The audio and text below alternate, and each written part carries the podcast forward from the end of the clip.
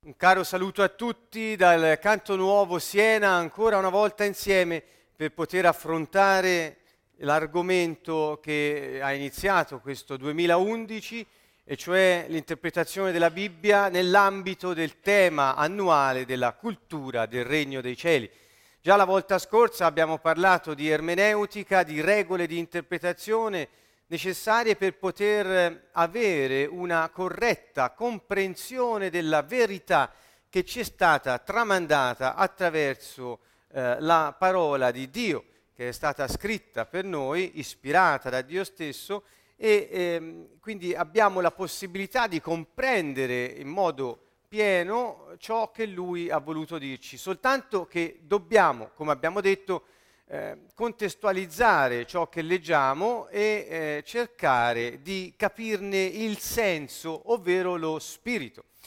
Bene, stasera parleremo in modo particolare di alcuni argomenti, cioè dei principi dell'interpretazione e le aree dalle quali possiamo attingerli, queste regole o principi di cui abbiamo già fatto cenno la volta scorsa, hanno delle aree principali nelle quali possiamo ritrovarli. Eh, voglio solo eh, subito precisare che stasera sarà una serata molto importante, come le altre del resto, ma fondamentale per poter rendersi conto di quanto la diversa o erronea interpretazione rispetto a quella corretta può portare all'errore e alla creazione di dottrine che nulla hanno a che vedere con quanto è scritto, ovvero può generare anche dottrine diverse a seconda di quello che si interpreta. Quindi se è errata l'interpretazione, escono fuori dalla Bibbia non le parole di Dio, non il suo spirito, ma esce fuori qualcosa che ciascuno ha voluto vedere pro domo sua. E questo ci porta un po' lontano dal senso della Bibbia, perché la Bibbia è un libro per la vita e non un libro per l'intelligenza di per sé. Dunque, iniziamo le aree principali dalle quali attingere i principi dell'interpretazione, sono quattro, le vedete qui alle mie spalle, questo non vuole essere esaustivo ovviamente, ma è soltanto una indicazione per poter eh, iniziare ad avvicinarsi meglio al testo. Quindi le aree fondamentali sono la lingua, la storia, la filosofia, la teologia. Vedremo una per una queste aree eh, cosa possiamo fare in relazione a ciascuna di queste, poiché è necessario rapportarsi ad ognuno di questi argomenti, di queste aree, per poter comprendere bene il senso, il significato del testo e non solo comprenderlo, ma anche eh, riferirlo a chi ascolta. Dunque, subito vediamo che cosa ha a che vedere la lingua con quello che eh, vogliamo capire, cioè il significato. Sicuramente quando leggiamo un testo, un documento storico come è la Bibbia, la prima cosa che dobbiamo fare è un approccio, avere un approccio corretto al testo poiché solo così potremo entrare immediatamente in quello che è il significato che l'autore voleva trasmettere a chi avrebbe successivamente letto. Devo subito eh, precisare quanto è importante non solo la lettera di per sé, ma il significato della lettera. Per lettera si intende la parola scritta di per sé ha un significato che però varia a secondo del periodo storico in cui è stata scritta, del contesto culturale in cui è stata scritta, del contesto sociale in cui è stata scritta e quindi occorre rapportare la lingua stessa e la lettera, la parola al momento e alle persone che scrivevano e ascoltavano allora. Così come è necessario rapportare al momento e alle persone che riferiscono oggi il senso di allora a chi oggi ascolta. Questo è il compito dell'interprete, capire il significato originario e trasmetterlo oggi agli uditori attuali affinché possano capire il significato originario, non il nostro. Questo è il punto eh, fondamentale. Per esempio, l'altra volta eh, non siamo riusciti nella sessione precedente ad accennare ad un fatto una parola importante come povertà a seconda di come la si può intendere, cambia completamente il senso di gran parte della Bibbia. Se credi che infatti la povertà sia sinonimo di santità, certamente la Bibbia è un libro diverso da quello che dovrebbe essere per te. E così ancora una volta, se la santità è confinata alla sofferenza, la Bibbia ha un senso diverso per te che la leggi rispetto a quello che magari è il significato originario.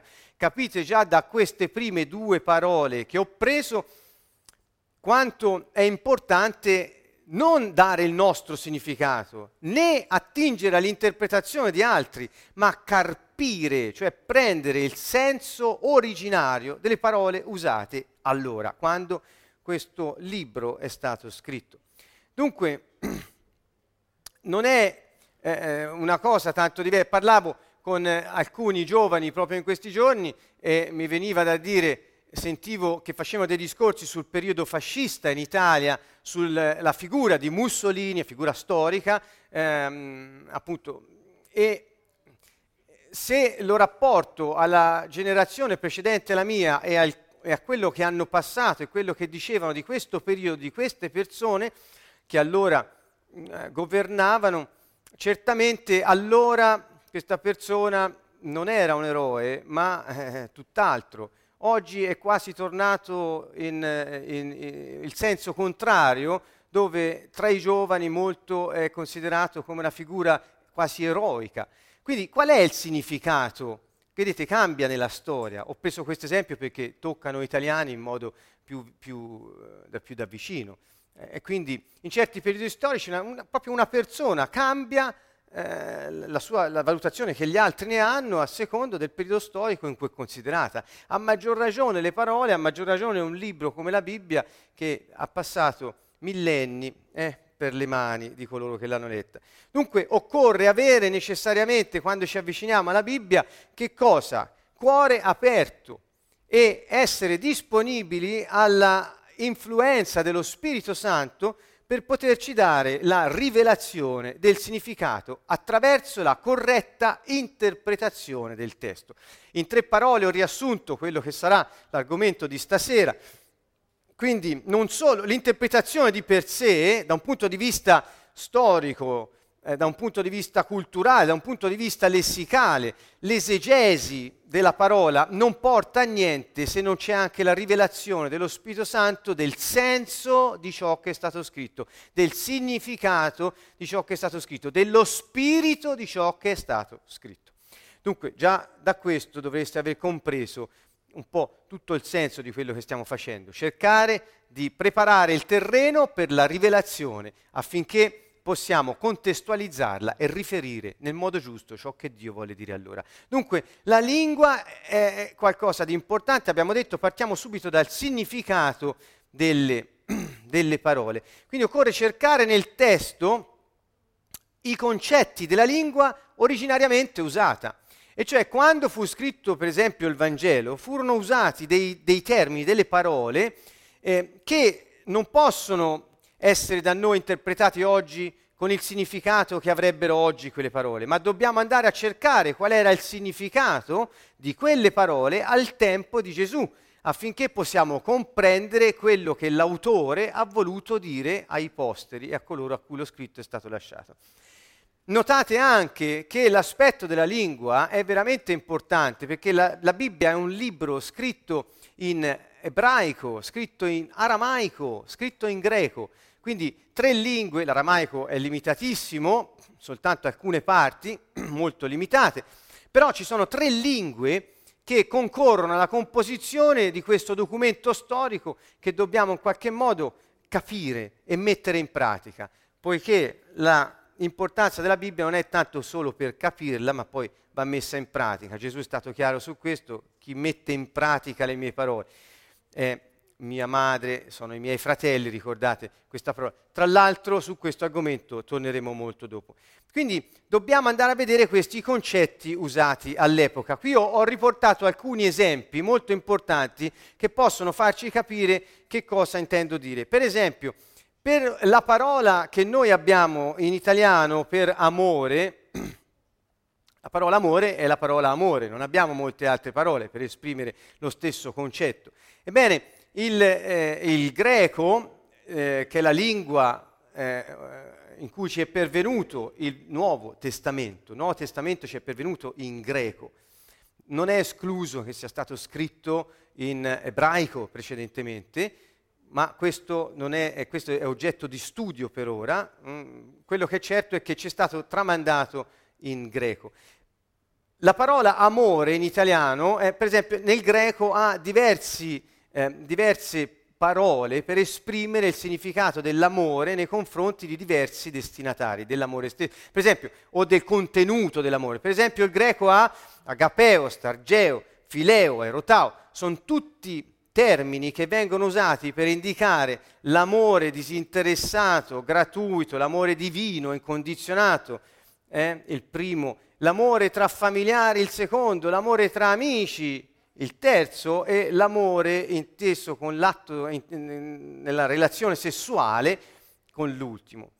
Quindi, capite, il greco aveva dei, delle sfumature particolari che quando veniva usato un termine, in italiano si traduce amore, ma in greco aveva un altro significato. Non possiamo non considerare questo, perché se noi consideriamo che l'agape, e cioè questo amore fraterno, questo amore incondizionato e divino, eh, se noi usiamo questa parola e la vogliamo riferire a quello che oggi potrebbe essere il rapporto tra una persona e un animale, molti dicono amo il mio cane, amo il mio gatto, beh in greco se avessero usato la parola agape in relazione al cane e al gatto sarebbe stata una cosa incomprensibile, mentre noi possiamo usare la stessa parola. Quindi occorre andare a capire che cosa vuol dire. Perché? Perché l'errore sarebbe macroscopico. Pensate a pistis, la parola greca che indica ehm, la, non solo la fede, guardate qui quanti significati ha. Abbiamo fatto nel 2010 una lunga serie sulla fede. Eh, vuol dire fede, vuol dire fiducia, obbedienza, lealtà, promessa e garanzia. Ecco, allora quando nel, eh, nella testo greco troviamo pistis, c'è di tutto. Co- quale, quale di questi significati vorrà dire in quel determinato passo? Va contestualizzato, va capito a cosa, a quale concetto va riferito in quel momento. Poiché se invece di fede intendi obbedienza, è chiaro che la cosa cambia, o lealtà o garanzia, la cosa può cambiare. Ehm, in, in, italiano troverete tradotto, lo dico per tutte le... Ehm, versioni, più o meno le ho guardate un po' tutte, di tutte le varie eh, tipologie di fonti, eh, la parola pistis è tradotto con fede, pari pari. Eh, e questo eh, toglie il senso di quello che fu scritto all'origine. Ancora pensate a, que- a questa parola battizzo. Um, battizzo è eh, o bapto è la parola, qui c'è una citazione, scusate, sbagliata sotto, Romani 5.9 non c'entra niente, ma ehm, vuol dire immergere, immersione. Ora, il termine greco bapto vuol dire immergere qualcuno, qualcosa dentro qualcos'altro. Il termine battizzo vuol dire è l'azione dell'immergere. Um, questa parola è stata da molti interpretata come con questo significato, vuol dire immergere nell'acqua, ma questo è errato, perché addirittura in alcuni eh, eh, riferimenti, nei più accreditati vocabolari dizionari di, di greco, eh, la, la, parola bapto, battizzo, vuol dire anche coprire come se dovessimo eh, imbiancare un muro, verniciare qualcosa, ricoprire, non solo immergere, è molto limitato quest'uso, ma l'immersione non è necessariamente nell'acqua, può essere qualsiasi tipo di cosa nella quale una persona o una cosa viene immersa. Erroneamente, basandosi sui propri preconcetti, molte persone cristiani che hanno interpretato la Bibbia o non cristiani che eh, siccome il battesimo non è eh, inteso battesimo nell'acqua non è un atto cristiano, ma è un atto che viene fatto, era tipico anche degli ebrei, ne parleremo magari un'altra volta, ben prima che Gesù venisse, molto prima, voglio dire, consisteva nell'essere immersi nell'acqua. E, e, quindi è rimasto questo senso per cui ancora oggi alcuni pensano che voglia dire esclusivamente immersione nell'acqua, ma questo non è esattamente vero. Quindi capite che se noi arriviamo ad estremizzare questi concetti che pensiamo di attribuire a una parola, battizzo vuol dire immergere nell'acqua, quindi un battesimo nello Spirito Santo non avrebbe senso. Non so se riesco a esprimere bene questo concetto. Un'altra parola ah, sulle eh, difficoltà testuali che troveremo non era Romani 5.9, ma era un'altra parola, era Romani 6, e qui non me lo ricordo, eh, magari più tardi riusciremo a ritrovarlo. Eh, faccio ricorso ad Anna perché è una cosa che abbiamo trovato tra le versioni italiana e quella slovacca, perché abbiamo la benedizione, la possibilità di andare a vedere molte versioni anche di diverse lingue oggi, l'italiano, lo slovacco, l'inglese e il polacco, e confrontiamo sempre, escono fuori delle cose che nemmeno sono immaginabili. Um, la parola, ci arriveremo dopo comunque a questo. Un'altra parola molto importante è la parola lode. In italiano tutti questi termini ebraici che erano usati nel Vecchio Testamento ehm, sono tradotti con un'unica parola, vuol dire lode. Ma quando Dio ha detto Yadà, in italiano viene tradotto lode. Ma Dio non disse loda, Dio disse alza le mani al cielo e offri a me un ringraziamento pieno di gioia per quello che ho fatto per te e ancora non hai visto, ma sei fiducioso che avverrà. Quindi è, è, è un'altra cosa.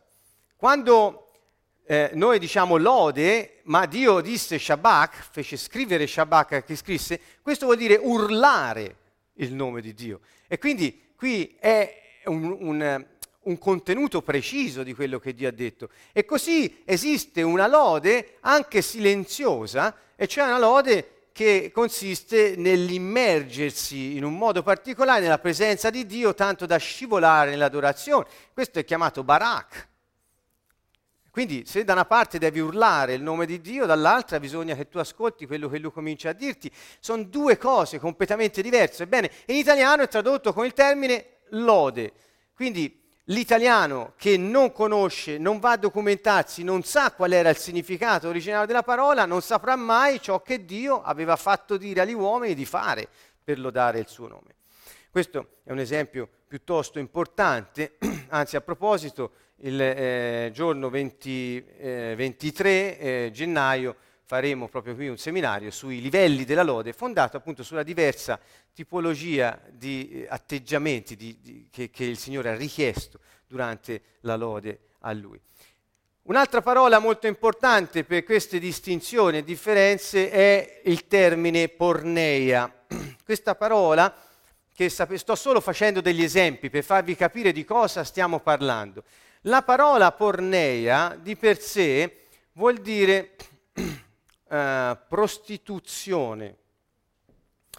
Eh, prostituzione, qui ho scritto prostituta o idolatra. Nel, nei vocabolari migliori la parola porneia vuol dire prostituzione o idolatria. Come capite dal termine, da qui viene la parola pornografia quindi è tutto ciò che attiene ad un atteggiamento di prostituzione del corpo in relazione all'atto sessuale. Quando Gesù fu interrogato sulla liceità del divorzio, Gesù disse che l'uomo non poteva separare ciò che Dio aveva unito eh, e disse se non in caso di porneia. Gesù disse, se c'è un caso di porneia si può divorziare. Questa è la sua parola. Che vuol dire dunque? Capite quanto è importante eh, individuare il significato di questa parola? Perché se non sai cosa vuol dire, eh, puoi inventarti di tutto. Ovvero, se preferisci sentirti dire qualcosa di particolare da Gesù, puoi inventarti di tutto o forzare il senso di quella parola al fine di ottenere il significato che tu vuoi sentirti dire. Questo è il pericolo dell'interpretazione soggettiva. Porneia, al tempo del, di Gesù, voleva sicuramente vuol eh, dire prostituzione, non idolatria. Eh, ho, mi sono anche documentato da professori di greco che studiano e mi hanno detto no, guarda, porneia in quel periodo storico era usato soltanto per indicare prostituzione. In altri contesti in altri momenti ha assunto anche il significato di idolatria, ma il, a quel tempo non puoi riferire il significato di idolatria alla parola porneia, perché voleva dire solo prostituzione, e cioè uso nell'atto sessuale del proprio corpo per avere un beneficio in denaro. Questo è il senso. Eh, magari ne parleremo poi più diffusamente alla termine di questo insegnamento, oppure eh, la volta successiva, perché eh, ci sono qui delle sfumature parecchio interessanti che vorrei per andare sulla pratica di come l'interpretazione di un termine di questo genere può portare una diversità di atteggiamento nella vita di coloro che credono nella parola del Signore. Eh? Eh, cosa dire poi di coloro che non l'hanno nemmeno considerata, quasi escludendola da quel contesto, come se Gesù non l'avesse detta? Ci sono delle eh, situazioni in cui non possiamo non prendere atto di distorsioni interpretative o di uso ehm, appunto eh, erroneo delle parole che ci sono. Ancora c'è una parola, anzi due parole, pneumaticon e charismaton. Sono due parole che Paolo usa nella, lettera, nella prima lettera ai Corinzi, nei capitoli 12 e 14 soprattutto. Però eh, eh, nel, al eh, capitolo 12, al verso 1, dice, parla di cose spirituali eh, le cose spirituali, cioè dice non dobbiamo rimanere ignoranti sulle cose dello spirito, pneumaticon. Allora, non è carismaton, i doni spirituali, discernimento degli spiriti, la parola di conoscenza, la parola di sapienza, il dono delle lingue, le guarigioni, i miracoli, la fede, la profezia, l'interpretazione delle lingue. No, questa è una categoria più circoscritta, sono cose dello spirito, ma non esauriscono la categoria. Quindi questa parola pneumaticon si riferisce a qualcosa di più ampio che comprende carismaton, ma non lo esaurisce. Quindi, per esempio, la fede è qualcosa che attiene allo spirito, è una cosa dello spirito. È anche un carismaton. E quindi in questo caso tutte e due sono ricompresi, ma le cose dello spirito, tutto ciò che lo spirito umano fa, l'intuizione, riceve rivelazione, la coscienza, la comunione con Dio, sono tutte le cose su cui Paolo dice non dovete rimanere ignoranti. A maggior ragione sappiate che ci sono anche dei carismaton, cioè dei doni spirituali che vengono dati, eccetera. Quindi la differenza non è così abissale, però ci fa comprendere che a volte noi restringiamo il concetto così perché l'abbiamo trovato tradotto una volta e ce lo siamo portato dietro, ma non è sempre eh, da limitare il concetto in questo modo. Ancora, una cosa molto interessante, quando ehm, ehm, Gesù parla eh, in Matteo 5 e dice i miti, beati miti perché erediteranno la terra, quando dice miti usa questa parola praeis in greco e vuol dire miti, ehm, vuol dire anche dolci, placidi, benigni, amorevoli. Sentite quante sfumature ha in greco questa parola, in italiano è mite. Ebbene, eh, ci siamo sorpresi in modo tremendo quando mi sembra nella versione slovacca, se non perfino in quella polacca, è tradotto con silenziosi. Pertanto, aver dato a questa parola praeis del greco che Gesù usa dicendo beati praeis perché erediteranno la terra, in Italia si intende che i miti erediteranno la terra, in Slovacchia intendono che i silenziosi erediteranno la terra. Quindi da una parte troverai gente mite, dall'altra gente che non dice una parola per giorni perché pensa che comportandosi in quel modo erediterà la terra. Quindi dare a una parola un significato anziché un altro porta la gente che poi crede nella parola a costruire dottrine, a comportarsi in un certo modo e magari non è quello che c'era scritto. Questo è, non dico tanto solo un errore, ma una beffa, perché eh, passi tutta la vita con delle convinzioni metti fede in un significato che non c'è. E questo è, è una beffa, secondo me. Eccolo qui, eccola qui, quella non era Romani 5.9, vedi, ma era Romani 6.7. Guardate questa, abbiamo trovato questa, eh, questa situazione tra l'italiano e lo slovacco. Dice infatti chi è morto è ormai libero dal peccato. Questa è la versione italiana ed ecumenica slovacca di Romani 6.7. Ebbene, invece, nella versione cattolica slovacca eh, c'è infatti chi è morto è giustificato dal peccato. Eh, capite che cosa, eh, cioè, a parte forse in italiano non vuol dire ne- nemmeno niente, non, non, ma qui si, si ritiene che il peccato giustifica mentre eh, la, eh, Romani dice che pe- sei liberato dal peccato, non giustificato dal peccato. Eh, cosa, cosa eh, possiamo dire?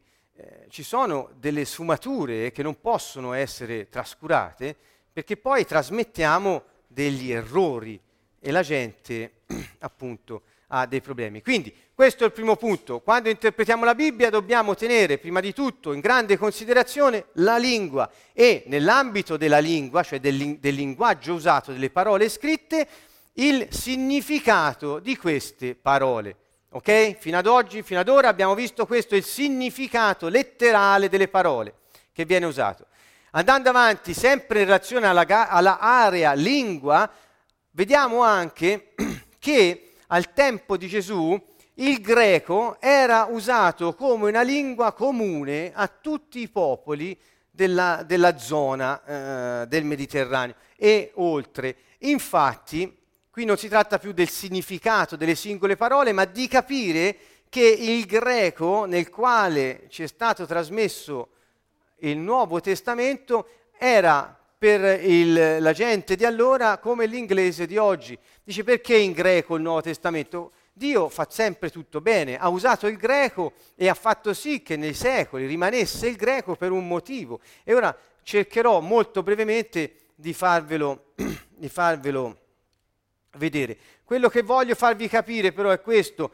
Tutte le lingue usate dalla Bibbia, ebraico, aramaico e greco, sono lingue orientali quindi i significati che esprimono non possono essere filtrati da concetti occidentali che abbiamo noi italiani, per esempio. Non è possibile. Eh, anche questo è una cosa di cui dobbiamo tenere conto. Comunque, quello che voglio farvi vedere è il contesto linguistico del tempo, molto importante perché ci fa capire quanto eh, azzeccata è stata la persona di Paolo, grazie Signore per lui, perché nato a Tarso, in Cilicia, eh, vissuto a Gerusalemme, poi ha preso appunto il largo portando la buona notizia del regno dei cieli alle, alle, alle nazioni, ha invaso le nazioni con questa notizia e Paolo parlava greco ovviamente.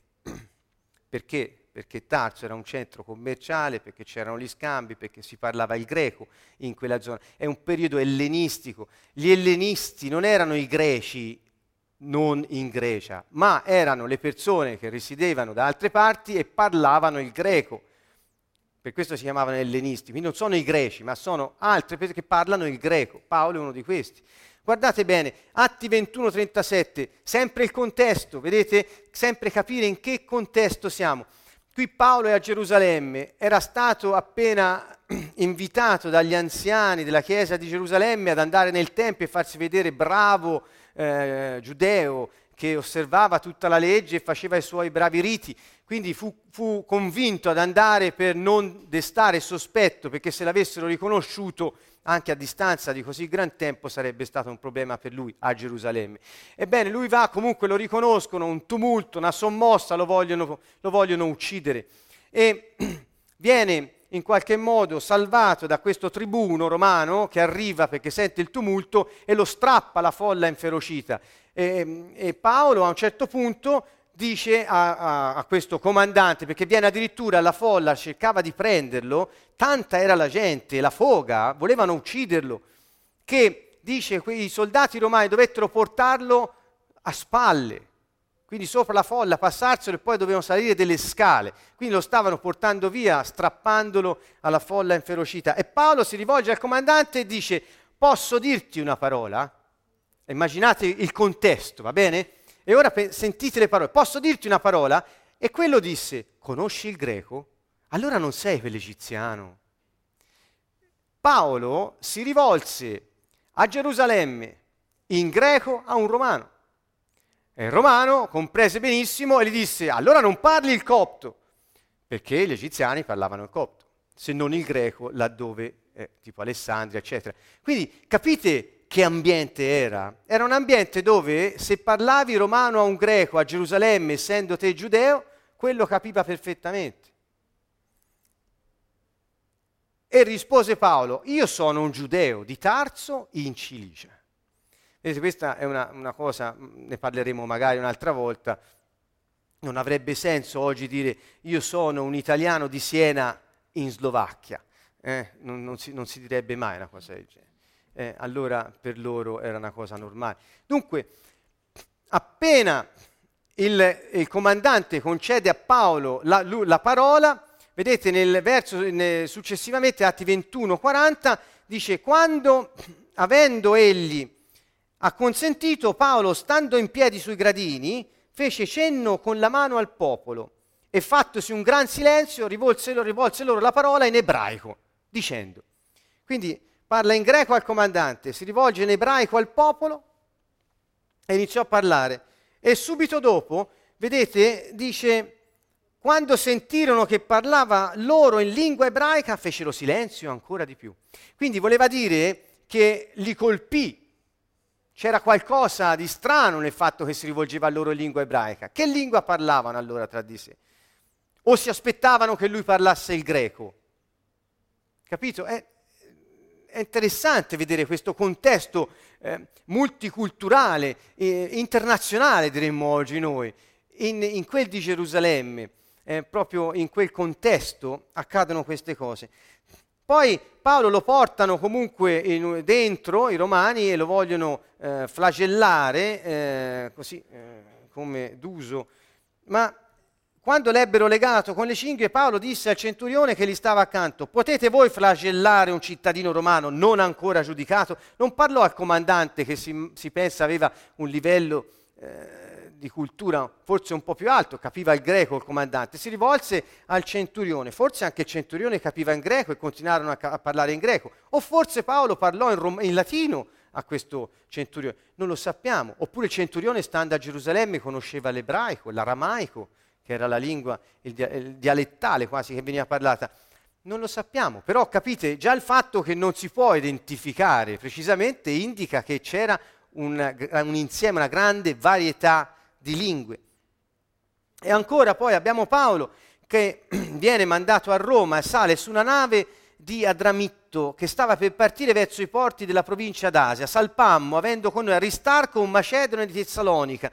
Quindi lui viene su una nave di Alessandria, viene messo. Quindi c'erano gente de- dell'Egitto, di Alessandria, eh, che parlavano greco presumibilmente, o copto. Eppure viene messo su quella nave, non ci sono problemi di comunicazione. Con sé ha un macedone, Paolo. Aristarco. Quindi, capite, anche le razze e le culture stanno sulle navi insieme, si mischiano, si capiscono, parlano, perché su queste navi poi abbiamo delle storie che si sviluppano in questi ultimi capitoli degli atti e quindi eh, si capiscono. Atti 27,6 dice: Qui il centurione trovò, trovò, una nave di Alessandria in partenza per l'Italia, ci fece salire a bordo. Quindi un'altra nave, cambiano nave su un'altra ancora, ma non ci sono problemi, si capiscono. Difatti, poi arrivano a Malta e, e, e, gli indigeni ci trattarono con rara umanità, ci accolsero. C'era un certo Publio che era un benestante li, li tenne ospiti per tre giorni e poi, eh, siccome Paolo cominciò a guarire la gente, arrivarono tutti, guarì tutti e poi se ne andarono. Che lingua parlavano tra di sé? Non c'è un problema di comprensione, di comunicazione. Ci doveva essere dunque qualcosa che accomunava tutti questi popoli e che rendeva tra di loro facile la comunicazione e la comprensione. Ancora, andando avanti, vedete, dopo tre mesi salpammo su una nave di Alessandria che aveva svernato nell'isola recante l'insegna dei Dioscuri. Approdammo a Siracusa, lì parlavano greco, Alessandria parlavano greco, a Siracusa greco. Qui costeggiando giungemmo a Reggio, greco, poi arrivarono a Pozzuoli e di qui a Roma. A Roma parlavano latino, ma lui si incontra con i giudei, parlavano ebraico, aramaico. Era, è tutto un insieme che ci fa pensare che veramente il greco, che è quella, quella lingua che ci è stata tramandata come testo eh, più antico per noi del Nuovo Testamento, era la lingua internazionale, era la lingua che tutti potevano capire. Ecco perché dunque abbiamo il Nuovo Testamento trasmesso, è una lettura che noi vogliamo dare. Non c'è da meravigliarsi del resto, proprio a Gerusalemme la varietà delle lingue eh, era qualcosa di assodato. Per esempio qui abbiamo in Giovanni eh, 19, eh, Pilato fece scrivere sopra Gesù, sulla croce, Gesù il Nazareno, il re dei giudei, dei giudei. E, ehm, e, e, lo lessero tutti, dice, vedete, molti giudei lessero questa iscrizione perché era vicino alla città questo luogo, era scritta in ebraico, in latino e in greco. Quindi pensate voi, ebraico, latino e greco, un'iscrizione su una croce di un condannato a morte. Quindi era, erano lingue che tutti leggevano eh, in modo abbastanza disinvolto da quello che si capisce qui. E cosa dire poi del giorno di Pentecoste? tutti noi sappiamo e conosciamo bene questo passo. Eh, quindi erano a Gerusalemme giudei osservanti di ogni nazione, coloro e poi eh, iniziarono gli apostoli, uscirono, eh, iniziarono i 120 a parlare tutte le loro lingue. Guardate qui, soltanto per essere così interessante la scoperta, forse non ci avevamo fatto caso sotto questo profilo, siamo parti medie, elamiti della Mesopotamia, della Giudea, Cappadocia, Ponto, Asia, Frigia, Panfilia, Egitto, Libia di Cirene, Romani, Giudei, Cretesi, Arabi. Sentite, questi erano tutti giudei sparsi per tutti questi eh, territori nel bacino del Mediterraneo intorno e si ritrovavano a Gerusalemme per la festa. E, e quindi ognuno di loro parlava la lingua della loro terra, di dove vivevano, però parlavano anche eh, eh, la lingua tra loro comune, che forse era l'aramaico o era l'ebraico. Molto probabilmente però, siccome l'iscrizione era anche in greco, capivano anche tutti il greco, perché venivano da luoghi dove... Quindi c'era una multiculturalità eh, quasi eh, impensabile per noi ai nostri tempi, se non facendo riferimento all'inglese, che è questa lingua che oggi accomuna un po' tutti. per quello che riguarda, ecco qui, la storia, eh, quindi passiamo al terzo punto, al secondo punto, la storia. Ne abbiamo parlato per ora della lingua, come interpretare la lingua. Parliamo della storia. Ci sono delle fonti, non solo fonti bibliche dobbiamo trovare o fonti cristiane, ma fonti extra bibliche. È importante leggere qualcosa che riguarda il tempo, riguarda la cultura, riguarda la storia del tempo, appunto, la situazione sociale e culturale dell'epoca, ehm, attraverso queste fonti extra bibliche molto importanti. Per esempio, abbiamo, eh, ehm, ne ho raggruppate qui quattro, Tacito, Giuseppe Flavio, Svetonio, Plinio. Ci sono dei riferimenti molto importanti. Tacito racconta dell'età di Nerone, la persecuzione contro i cristiani. C'è un brano, leggetelo, piuttosto interessante. Eh, Giuseppe Flavio, eh, autore che ha scritto molto sulla storia del popolo ebraico da, eh, fino al 64-65, insomma eh, documenta molto bene alcune cose, c'è, un, c'è un, una parte di questo, di questo, scritto che parla proprio di Gesù come un uomo eh, particolare. Eh, eh, leggetelo, eh, andate a cercarlo, è molto interessante. Ma per esempio ho trovato qui di come si può trovare un riscontro extra biblico a quello che c'è sulla Bibbia, eh, vi faccio vedere un esempio subito ora, prendete Svetonio, guardate, Svetonio scrive l'imperatore Claudio scacciò da Roma i giudei che, istigati da Cristo, erano continuamente in lotta. Questo è un autore non cristiano che scrive eh, la storia di quel tempo dicendo che Claudio scacciò da Roma i giudei. In Atti 18.2 è narrato lo stesso fatto eh, da chi ha scritto il libro degli Atti degli Apostoli. Qui trovò un giudeo chiamato Aquila, parla di Paolo, trovò Aquila eh, a Corinto oriundo del Ponto, arrivato poco prima dall'Italia con la moglie Priscilla, in seguito all'ordine di Claudio che allontanava da Roma tutti i giudei. Paolo si recò da loro. Vedete qui c'è combacia la fonte extra biblica con quella biblica e quindi è molto interessante poter vedere i riscontri che ci sono. Se potete, ora non abbiamo tempo, leggete eh, quelli, gli scritti anche di questo Giuseppe Flavio, molto interessante, vissuto tra il 37 e il 100 d.C., quindi ehm, dà uno spaccato interessante sulla figura di Gesù, definendolo lui stesso una persona particolare, eh, una persona giusta che faceva molte guarigioni, faceva, insomma, racconta, e in, in, alcuni, in, alcune traduzioni dicono che lui stesso afferma che dopo tre giorni era risorto, mentre in altre più addolcite, perché poi c'è una disputa, pare, dice che i cristiani hanno contaminato questo testo per tirare l'acqua al loro mulino, come al solito c'è questa, ehm, questa tesi che scappa fuori, ma in un'altra eh, traduzione dice che i cristiani riferiscono che egli era risorto dopo i tre giorni. Quindi comunque c'è una narrazione storica, extrabiblica, della vita di Gesù, di ciò che egli fece, della sua risurrezione, perlomeno affermata dai suoi seguaci. Ecco, quindi questo ci viene raccontato da, chi, da, da, da fonti extrabibliche. Interessante anche se leggete in Plinio, ehm, eh, dice, per esempio, fa un accenno ai cristiani, dice erano soliti riunirsi alle prime luci dell'alba e innalzare un canto a Cristo come se fosse un Dio. Quindi che cosa facevano i cristiani in quel periodo? Si trovavano alle prime luci dell'alba, innalzavano un canto a Cristo come se fosse Dio. Questo era ciò che colpiva la gente che li vedeva. Cosa colpiva Plinio e Svetone? Eh, eh, erano sempre in lotta e cantavano a questo Cristo che per loro era un Dio. Eh, queste erano le caratteristiche che eh, a Roma eh, venivano, venivano notate. Che dire poi eh, per esempio, sempre in queste fonti potete trovare la storia, per esempio, di Erode.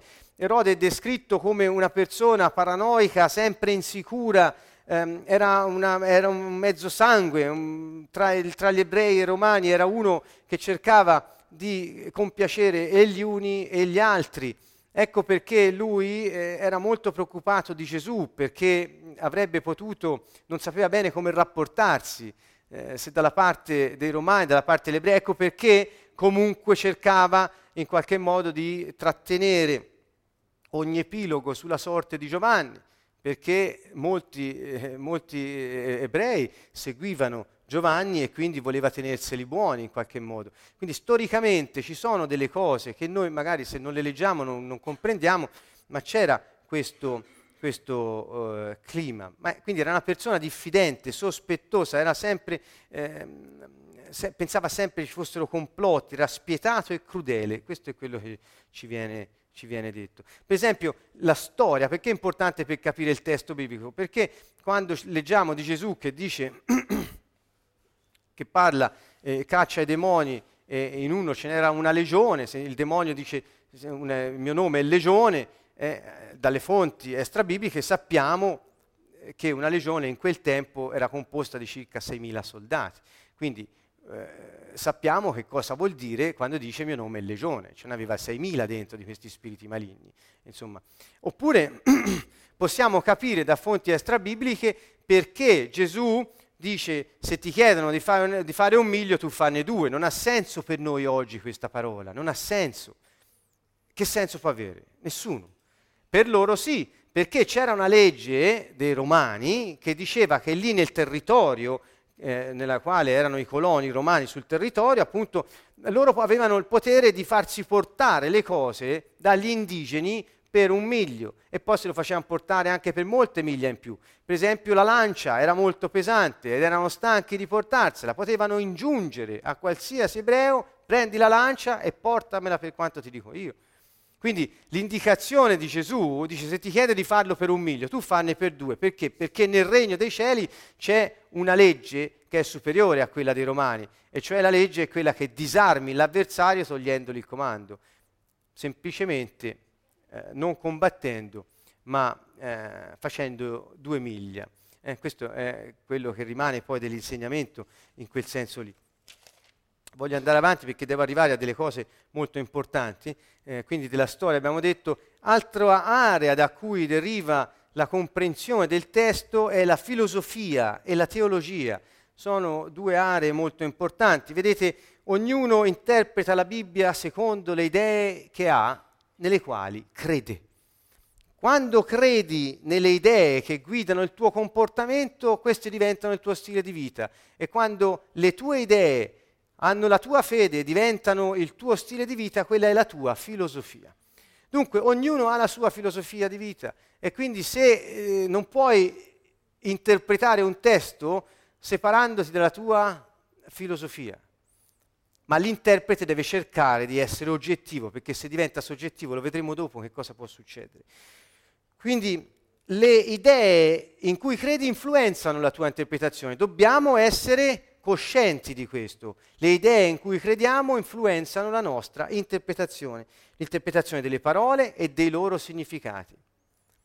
Ancora, ehm, per esempio, ecco, su questo ora apro un aspetto molto importante, vorrei appunto eh, che faceste attenzione a quello che sto per dirvi in un modo particolare, perché chiaramente questa situazione dell'interpretazione di alcune parole secondo filosofie o teologie diverse, ha dato luogo a dottrine diverse, spaccature storiche, lotte, sangue addirittura. Quindi non ho io qui la presunzione di dare una soluzione, ovviamente sto solo cercando di mettere in luce l'importanza di una corretta interpretazione e di un cuore aperto alla rivelazione, altrimenti la Bibbia diventa anche un libro pericoloso, perché o è innocuo del tutto, e cioè è una, solo un, un cibo culturale per gli intellettuali, cosa che poi alla fine non serve a niente, o diventa pericoloso perché genera lotte, inimicizie.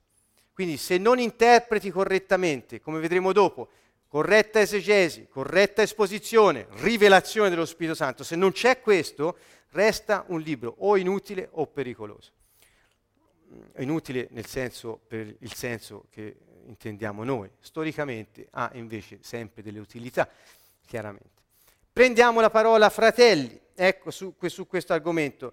Dunque, la parola fratelli in greco, fratello è detto in greco adelfos. Adelfos è usato moltissimo, io ho buttato giù molti passi dove c'è, basta andare sul computer, non c'è da fare granché digitare la parola fratelli viene fuori eh, in tutti i passi, dove oggi siamo eh, molto facilitati in questo. E mh, mm, ho preso qui due versi, tra l'altro quelli forse più controversi, eh, dove si riferisce che Gesù aveva dei fratelli e delle sorelle. E in, Matteo, in Matteo 13,56 dice: non è, non è forse il figlio del carpentiere, sua madre non si chiama Maria e i suoi fratelli Giacomo, Giuseppe, Simone e Giuda. E le sue sorelle non sono tutte fra noi. Da dove gli vengono dunque tutte queste cose? Allora, questa parola fratelli cosa vuol dire? Adelfos vuol dire fratello, eh? non vuol dire altro. E vedete qui, può voler dire però primariamente fratello biologico, può voler dire fratello nel senso di congiunto stretto, ma comunque una cerchia più larga dei fratelli biologici di sangue, e addirittura in alcuni casi può voler dire anche confratello, in senso religioso, eh, usato da certi eh, ambienti religiosi, o può voler dire anche connazionale. Quindi quando qui è usato adelf, adelfos, questa parola, e al plurale per i fratelli di Gesù, cosa intende il testo? I fratelli di sangue, parenti stretti o connazionali? Qui ci sono, eh, capite che da questo viene fuori poi uh, no, non solo una corretta interpretazione di questo passo, ma di molte altre cose. E guardate un po', connesso a questo aspetto, poiché se si ammette che Gesù aveva dei fratelli biologici, chiaramente eh, eh, vuol dire che Maria e Giuseppe hanno avuto dei figli dopo Gesù Cristo. Uh, se invece si pensa che erano dei parenti stretti, questi potevano essere i cugini che certe interpretazioni cattoliche traducono con questa parola adelfos, quando invece eh, in realtà cugino si dice anepsios, non adelfos, sono due parole diverse. Allora sorge la necessità di una contestualizzazione corretta. Allora voglio far vedere che cosa è venuto fuori da quella che potrebbe essere una eh, diversa interpretazione a seconda della filosofia o della teologia. Cioè, se quando interpreti hai già idee cui vuoi trovare riscontro nella Bibbia, le trovi. Non c'è, non c'è nessun problema. Alla Bibbia puoi far dire tutto quello che vuoi, ma questa non è una onesta interpretazione, questa è una, diciamo, eh, scorretta eh, utilizzazione del testo. Quindi l'interprete deve essere onesto e oggettivo, altrimenti non è un interprete ma è un manipolatore. Matteo 1,25 parla della nascita di Gesù e ho preso le varie versioni. Guardate un po', il testo CEI, testo cattolico, eh, dice la quale eh, Maria, senza che egli la conoscesse, Giuseppe, partorì un figlio che egli chiamò Gesù. Guardate invece il testo della Vulgata, la Vulgata, vulgata scusa, è il testo latino, eh, il primo testo, il testo latino che abbiamo della, della, versione greca originaria e qualche manoscritto. Um, non, la, non la conobbe fino a che non partorì il suo figlio primogenito e gli pose il nome Gesù. Quindi se il figlio è primogenito vuol dire che ci sono poi, c'è il secondogenito, il terzogenito, ce ne sono altri, altrimenti non ha senso dire primogenito. Quindi qui c'è già un elemento in più. Preciso che conoscere in questo senso è molto chiaro, la conoscenza di cui si fa eh, menzione qui vuol dire la, eh, il rapporto carnale, sessuale, eh, in questo senso. Quindi ho preso poi la versione greca, il testo originario, e dice, e non la conobbe. In alcuni è aggiunto o sostituito questo non la conobbe, in qualche manoscritto, dalla, dal termine visse santamente con lei, finché non partorì un figlio e chiamò il suo nome Gesù. Quindi dal testo greco emerge che Giuseppe non ebbe rapporti sessuali con Maria fino a che non partorì Gesù. Questo sarebbe il testo originario. Come vedete ci sono poi delle diverse versioni e non si capisce che cosa... Sono andato a prenderne altre. Ecco qui per gli amici slovacchi abbiamo la slide in slovacco. La Luzzi, o la riveduta, dicono non la conobbe finché ella non ebbe partorito un figlio e gli pose nome Gesù. Questo finché ricorre in tutte le altre versioni, è omessa soltanto in quella cattolica. Nel testo greco c'è. Ancora, um, ecco qui la Luzzi riveduta, la nuova riveduta, Matteo 1,25 dice non ebbe con lei rapporti coniugali finché ella non ebbe partorito un figlio e gli pose nome Gesù la nuova eh, riveduta. La nuova Diodati dice, ma egli non la conobbe finché ella non ebbe, ebbe partorito il suo figlio primogenito, mette insieme tutto, al quale pose nome Gesù. Ora, voi mi dovete dire, eh, ci sono sostanzialmente due versioni fondamentali. In una si è più fedeli al testo originario, nell'altra sparisce il finché e il primogenito. Da qui si capisce bene che se c'è poi questa impostazione filosofica o teologica, chiaramente quando si va a interpretare i fratelli ad Elfos, non si può dire che sono i fratelli di sangue, ma i parenti stretti. Quindi l'interpretazione che viene data dipende dalle idee in cui si crede e si adattano un po' al testo, portandolo a certe traduzioni. Del resto Luca 2,7, guardate, questa invece è mm, pacifica in tutti, ho ripreso sempre il testo CEI come primo, ma è quello lì. Dice, diede la luce il suo figlio primogenito, quindi il primogenito c'è in Luca 7, 2,7 scusate, lo avvolse in fasce, lo depose in una mangiatoia perché non c'era posto per loro nell'albergo. Dunque, eh, sembra pacifico abbastanza che la parola primogenito che è aggiunta su Matteo solo nella Vulgata, in Luca è scritta in originario nel greco, quindi ce l'abbiamo. C'è questa primogenitura. eh, poi in senso eh, lato eh, si può dire tutto e non altro, ma qui non vogliamo dare soluzioni, vi voglio solo mettere di fronte delle cose diverse che sono uscite dallo stesso testo perché voi possiate interrogarvi, iniziare a pensare che forse è bene documentarsi. Forse bene leggere, oggi è a disposizione di tutti un testo greco interlineare, c'è eh, scritto in greco e sotto tradotto in italiano, comodissimo, tutti lo possono leggere, certo se poi devi andare a vedere i termini greci e tutto quanto hai bisogno di conoscerlo, ma insomma un'idea te la puoi fare. Guardate un po' che cosa ha portato queste due diverse interpretazioni. Qui ho ripreso questo, questo commento da, non è tradotto in slovacco perché era un po' lungo per la slide, ci scuseranno gli amici slovacchi. L'ho ripreso da un sito, laparola.net, che un po' tutti consultano, quindi è, è di facile consultazione, qui in Italia perlomeno. E dice la parola primogenito del testo ordinario, autentica in Luca 2,7, è qui cancellata dai critici in Matteo invece, no? cancellata. Ma il versetto distrugge ugualmente l'idea della perpetua verginità di Maria perché l'espressione la conobbe indica l'unione dei sessi e la dichiarazione che Giuseppe se ne astenne finché non ebbe partorito un figlio, prima con evidenza che in seguito poi non fu, eh, non, fu, non fu, più così. Se Maria fosse rimasta sempre vergine, come lo pretende la Chiesa di Roma, se Giuseppe non avesse mai convissuto maritalmente con lei, l'Evangelista, scanso di ogni equivoco, avrebbe detto non la conobbe mai.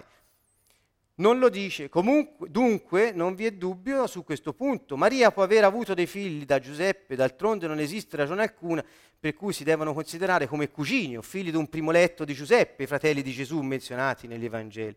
Insomma, a noi sembra che nessun lettore possa mai dare a questo versetto altro senso che il letterale, a meno che egli lo legga col concetto premeditato della perpetua verginità di Maria. Capite, eh, qui non voglio entrare nelle diverse dottrine, me ne tengo ben fuori, vi do delle informazioni eh, oggettive. Questo è un commento su questo sito che si trova e che tutti consultano, eh, eh potete andare a vedere. Invece la stessa cosa, presa il commento dalla Bibbia Cei, e quindi la nota al, al, al verso di Matteo della Bibbia Cei, dice, pur avendo come primo senso, parlavo dei fratelli, e quello di fratello di sangue, il vocabolo greco usato per adelfos, qui ho saltato alcune cose, può indicare delle relazioni di parentela più larghe. C'è anche anepsios per cugino, ma in Tobia è usato sia come fratello che per cugino per la stessa persona. L'ho un po' riadattato io perché era troppo lunga, eh? scusate se qualcosa non torna come... andate a leggerla però. Del, dal pari chie- dalla Chiesa è stato interpretato per cugini di Gesù in accordo con la verginità perpetua di Maria. Dunque, che cosa c'è scritto? C'è scritto che siccome c'è eh, eh l'idea in cui si crede della perpetua verginità di Maria, la parola adelfos in Matteo è interpretata sicuramente come cugini, non come fratelli. Al contrario, se non hai quel preconcetto, anche perché dice finché non ebbe partorito Gesù, non conobbe Giuseppe, ma dopo non si sa, ma dice ha avuto dei fratelli, lo ripete più volte, quindi qual è il senso da dargli? Eh, lascio un po' a tutti voi questo eh, interrogativo che, capite, ha diviso eh, e divide tutt'oggi grandi eh, parti della cristianità. Su cosa? Su un testo e si dice che le persone dopo hanno interpretato così in ossequio a quest'idea nella quale si crede. Ma da dove viene? C'è da domandarsi. Da dove viene? Quindi dobbiamo andare a, a, a scandagliare meglio, cercare di capire, ma quello che io voglio far passare stasera, come vedete, non è una critica o un eh, supporto di certe tesi o dottrine al posto di altre. Voglio solo farvi riflettere, scuotere un po' le vostre menti sul fatto che avete la possibilità di leggere la Bibbia, di interpretarla correttamente, di, da- di avere il significato corretto, letterale, storico, e potete avere rivelazione dallo Spirito Santo che abita dentro di voi. Questo dovete capirlo e dovete farlo, altrimenti potete semplicemente prendere per buone le interpretazioni di altri interpreti e non avrete mai il significato originale delle cose in cui dovete credere. Questo è il problema.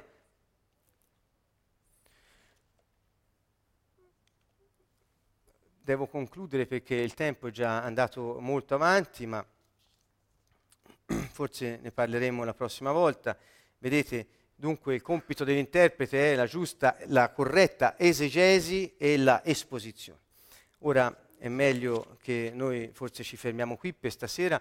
La corretta esegesi e la corretta esposizione non possono, ve lo dico fin da ora, prescindere, non possono prescindere dalla rivelazione dello Spirito Santo.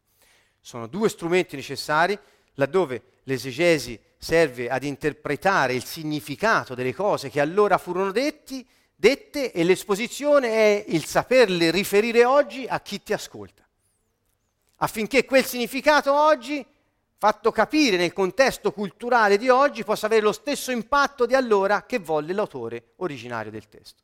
Questo è il compito dell'interprete. Se noi non facciamo questo, cosa diciamo alla gente? Quali idee diffondiamo? In cosa crede la gente? nelle idee che noi fabbrichiamo interpretando in un modo o no. Quindi dobbiamo cercare di essere rigorosi sotto questo profilo e comunque interessati a scoprire il significato delle parole e a chiedere a Dio, allo Spirito Santo, la rivelazione su quello che noi leggiamo.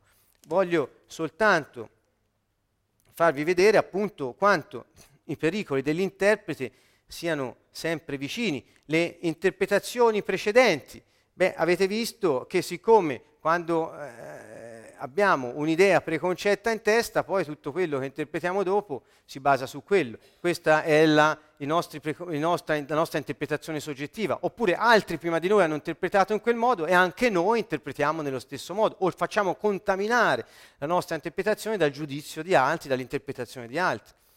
Ci può aiutare, ma addirittura per capire che hanno sbagliato. Eh? non per far dire all'autore originario ciò che altri hanno detto di quello. Ancora un altro pericolo dell'interprete è il preconcetto dell'uditore. Chi ascolta ha un preconcetto. Io posso leggere quel verso di Matteo a dei cattolici nel greco e cercare insieme di vedere, ma se hai un preconcetto, cioè hai delle idee in cui credi, la tua filosofia, la tua teologia, non ci passi sopra, non ascolterai mai, non sarai mai pronto a sentire. Se c'è qualcuno, un evangelico, che pensa che il battesimo in acqua è solo quello e non altro, non potrai mai dirgli che Cristo è venuto a battezzare nello Spirito, perché se non ti immergi nell'acqua, detto bapto, battizzo, è finita, non lo puoi fare senza quello, senza acqua. Capite? Ognuno ha il suo preconcetto e quindi interpretando male le parole o interpretandole in un modo che è venuto fuori attraverso la storia e l'interpretazione di tanti, si finisce per credere in cose che poi ci domandiamo dopo duemila anni, sono o non sono lì. Il problema è che noi poi siamo portati a vivere ciò in cui crediamo, perché l'uomo è così, ha delle idee, ci crede e vive secondo quelle idee. Quando parlate con un ateo, se ce n'è qualcuno all'ascolto, magari, e ti dice non credo in Dio, non credo che Dio esiste, anzi, è, ha già fede, ha già un'idea nella quale crede che Dio non esiste. Se hai fede, da dove viene questa fede? È fede. Crede che Dio non esiste. La fede è una cosa seria, eh? la fede è la sostanza di quello in cui crediamo, è la garanzia e la prova che quello che non vediamo ma in cui crediamo esiste e verrà visto, per cui eh, le idee che accettiamo come vere e originarie diventano poi il nostro modo di vivere. Dobbiamo andare alla fonte. È molto importante, capite perché prima di parlare della cultura nel regno dei cieli dobbiamo capire qual è la costituzione di questo regno. Cosa ha detto il re?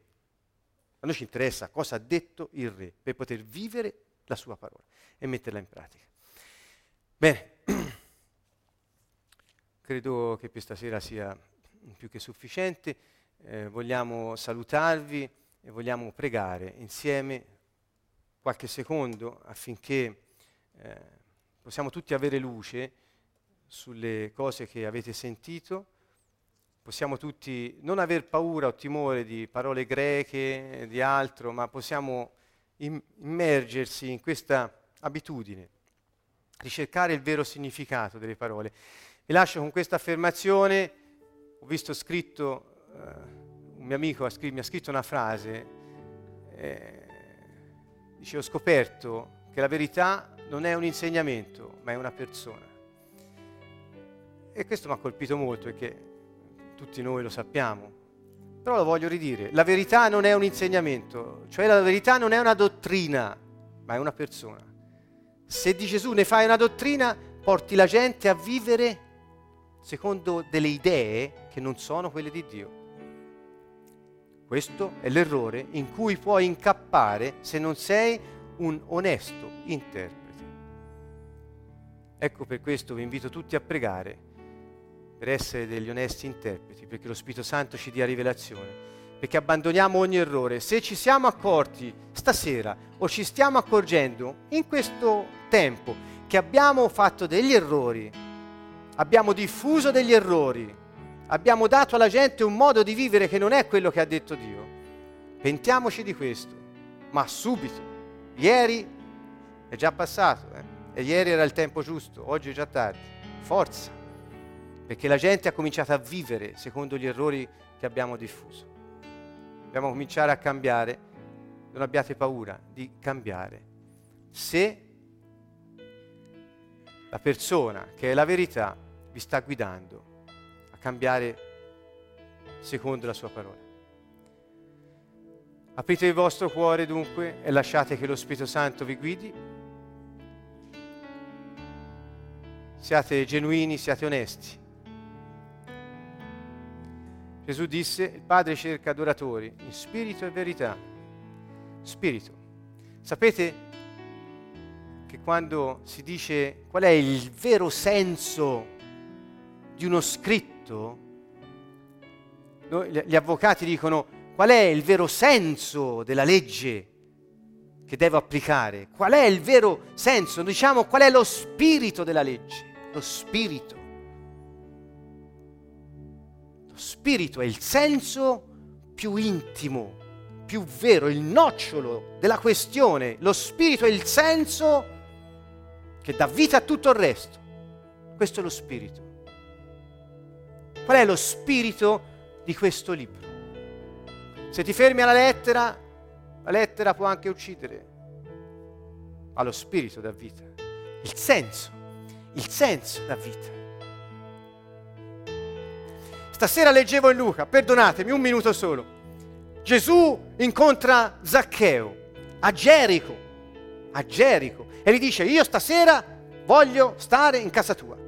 E entra in casa e Zaccheo gli dice mi sono accorto che ho rubato la gente, io restituirò tutto quello che ho preso, anzi in misura maggiore, e metà dei miei averi li ridò tutti ai poveri. Io parlava con lui perché era quello che Gesù avrebbe voluto sentirsi dire.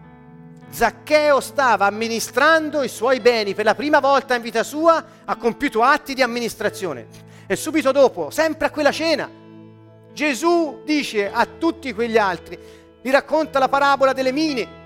E in quel contesto, contestualizzate le cose. Qual è lo spirito di quella parabola? Ti ho dato cinque mine, me ne ha ridate dieci, bravo, sei stato fedele. Te ne ho date tre, me ne ridai cinque, bravo, sei stato fedele. Che senso ha? Qual è lo spirito? Lo spirito non è quello di accumulare, di moltiplicare, di mettere in banca, di fare in, investimenti per avere profitti, non è quello. Il senso è che accumuli, cioè produci, moltiplichi quando dai via quello che hai. Questo è lo spirito.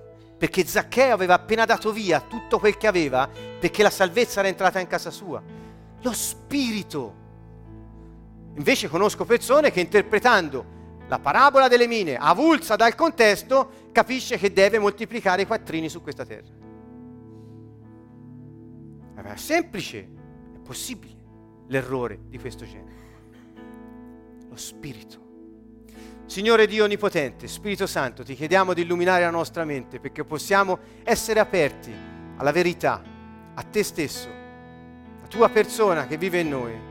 Spirito Santo, guidaci alla verità tutta intera, Signore, perché possiamo capire per la tua rivelazione fino in fondo lo spirito della parola che ci hai tramandato. Grazie, Signore, per aver preservato la tua parola. Grazie, Signore, per averla diffusa, averne permesso, Signore, la lettura a tutti quanti. Ti benediciamo, Signore. Vieni, Spirito Santo. Vieni, Spirito Santo. Grazie. Ringraziamo, Signore. Ti benediciamo. Grazie. Gesù tu sei Grazie Signore. Barakushim baknahara da La barada da verità. da baraknahara da barada da brala da brala da brala da brala da brala da brala da brala da brala da brala da brala da brala da brala da brala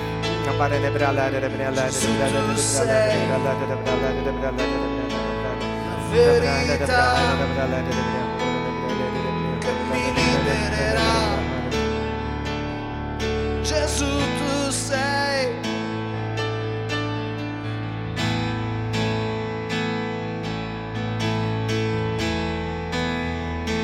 Un saluto da Siena, Canto Nuovo. Il Signore è con noi. Vediamo presto, mercoledì prossimo, sempre sulla web tv di Canto Nuovo, Siena.